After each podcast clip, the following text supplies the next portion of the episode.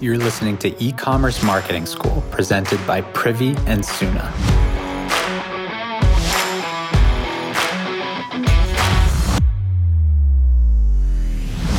All right, so back in March, I got a LinkedIn message from Zach France telling me he's a listener of E-commerce Marketing School, and that the show has really given him the confidence to start his brand, Wildland Coffee. They sell coffee for outdoorsy types. It's like coffee in a tea bag. It's actually pretty cool. We'll link to them in the show notes. Go check them out. Anyways, we did some back and forth, and I told Zach that when he hits his first 10,000 in sales, I'd love to have him on the show. Because one of the major themes over the last few years as e-commerce has exploded is that platforms like Shopify have reduced the complexity and cost of launching your store. But man, is it still freaking hard to grow a real business. So many founders never hit that 10K mark or even get to their first sale. So Zach's here today to walk us through the tactics of what he actually did to get to 10K. So Zach, welcome to the show. Thanks so much, Ben. I really appreciate it. Yeah. So let's start with Wildland. What are you up to? How'd you get the idea?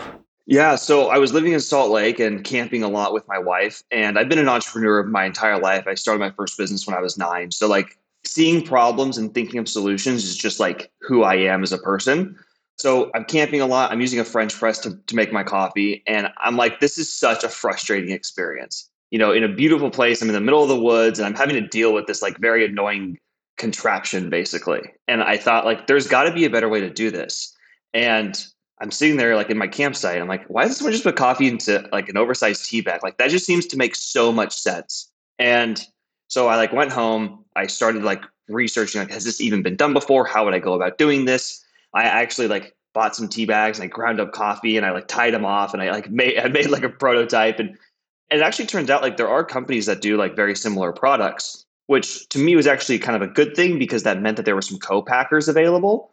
But I felt like the other companies, I didn't feel like they were targeting the right industry. And I felt like their branding and their positioning was like really off. And so I thought, you know what, like there's only a couple and they're very small. So let's give it a go. Let's try this. I love it. I mean, so we go camping every year a couple times. Even at home, I use a French press, and lately I'm like, hey, what am I doing? So I love that this is focused on the outdoor experience because I can totally relate to that, but you know, totally think there's market even for at home, but that's awesome. So when did you actually get started with this? So I started this company just about a year ago in March of 2021 and kind of went through like a beta phase, but I like really started selling in June of last year. So, you know, 8.5 months ago. Amazing. So you've got a D2C component, right? Mm-hmm. And you just are about 10,000 in sales there. That's amazing. Yeah. You also have an Amazon component. Yep. And so 10K in direct sales. How's the Amazon side going? Really good. We've done almost $45,000 in sales so far now.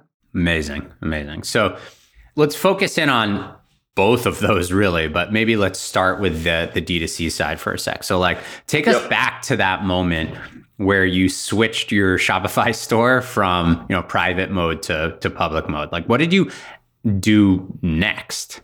So one, it's like kind of a mix of like being really scared and like being excited all at the same time. And I'm a really big believer in just getting a ton of feedback on everything that I do.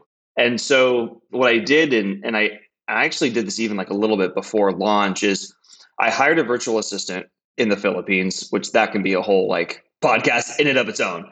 But I used this virtual assistant to actually message my connections on LinkedIn and like ask for feedback on my website. And the reason for that is like most people have never seen this type of product before. And so I wanted to gauge like, hey, does this make sense to you? Like, am I making this easy enough for you to understand with like, you know, in 2 seconds, okay, this is what the product is for and this is who it's for. And so then when I did go live, I actually reached back out to those same people and offered them a discount if they said in my survey that they thought the product was cool. Oh, interesting. That's actually how I was generating like my first sale. So they weren't really like my friends and family. And some of them were like completely random LinkedIn connections who I don't even know at all. So that's actually how I started to like get feedback and then generate my first sales. See, what I love about that is like, it's so scrappy. But that's actually what it takes, you know, like whether you're D2C, you're SaaS or whatever kind of business it is, like, you don't just put up your website and like expect that people start buying the product. Like you gotta kind of reach out to people, whether it's people in your network or, you know, in your case on LinkedIn. Like I love that. And, you know, through the survey, you had a built-in customer base from anyone that actually was like, you know, piqued their curiosity. Yeah. And I still have a full-time job. I do software sales. And so I actually think like my background in sales, like really like you actually uniquely positioned me to like become like a successful founder, because it's just in my DNA to like go outbound to people as opposed to waiting for people to come to me. Yeah. And I really believe like when you're first starting, like, yeah, trying to get to like scale is like, okay, yeah, you have to get there eventually. But when you first start, like you're really acquiring literally one customer at a time. And it's like, I just want one more customer today. And how can you, there's so many ways to do that outside of just spending thousands of dollars on Facebook.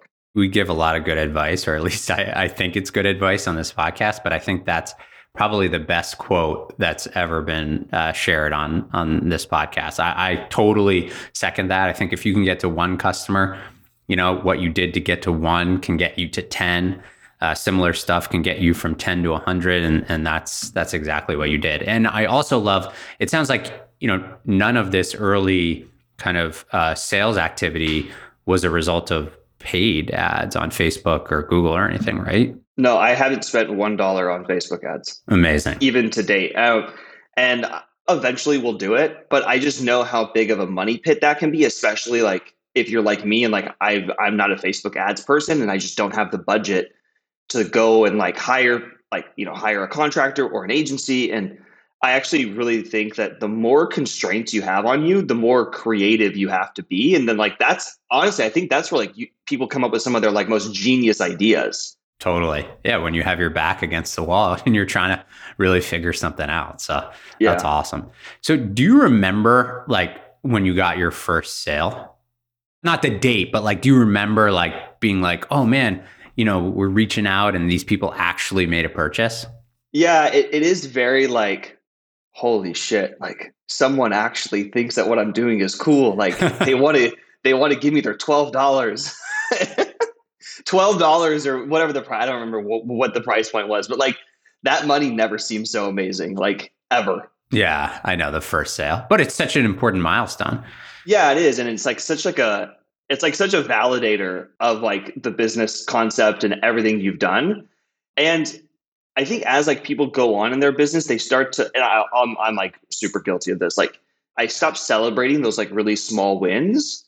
And then because even at my stage, like, listen, I could fail tomorrow, right? Like it's just the reality. I don't think I'm going to, but like that's the reality. And like, I think when you're like, you're really small, you celebrate a lot of the small wins, and that's like what keeps people going. That's what kept me going.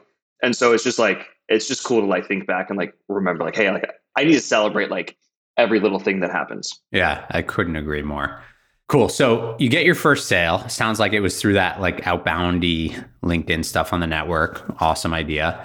And then was it that same stuff that got you to 1,000? I had seen something about an ambassador program too. Like what else were you doing there?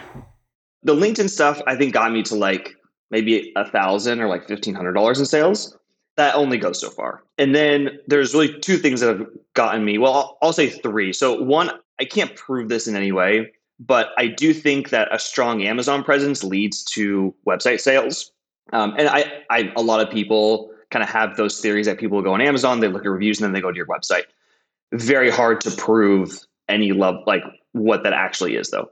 So the other two things are my ambassador program and then PR. I'll talk about PR first. So I hired a PR person, I think before I even got my first sale. And I found someone who was amazing, works with like really small companies. And so she had like prices and packaging that like made sense for someone like myself. And if anyone wants an intro to that person, like reach out to me. She's awesome. So again, going back to my product, most people have never seen the product before. And there's an assumption that like when people see it, they often assume that it's going to be watery because it's like in a tea bag. And so they think, okay, tea bag or tea's watery. So the coffee in a tea bag must be watery.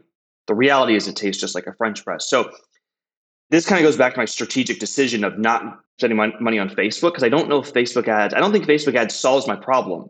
But I figured if I could get reputable people to talk about my product, whether it's like a top 10 list, whether it's like just like a feature just about Wildland, I would be able to overcome those hesitancies of my potential customers. So she's been amazing to work with. Like, I think in the first quarter that we worked together, I think she got me into like 15 different articles. Like, I was on TV twice. So doing that like really boosted my sales. And then my ambassador program too, where again, I went outbound. I had my virtual assistant target, I would call micro-influencers, people with like 3,000 to 10,000 followers. I would offer them a sample. And then if they liked it, I would try to get them enrolled in the ambassador program, where I would give them some free product. And then they would post, you know, a few times a month about me on their stories. Smart. Yeah. I mean, I've heard a lot of success stories with this micro-influencer strategy. And then I also saw on your site that you offer a free sample pack, right? So that I thought was pretty unique, because a lot of sites do maybe a free gift with purchase, but this looked like it was just legitimately like a free sample and you just cover shipping, right? Yeah. So again, going back to the challenges of the product and the newness, like I had to come up with a way that was viable to just try the product. And once you try it, like I think you're going to love it.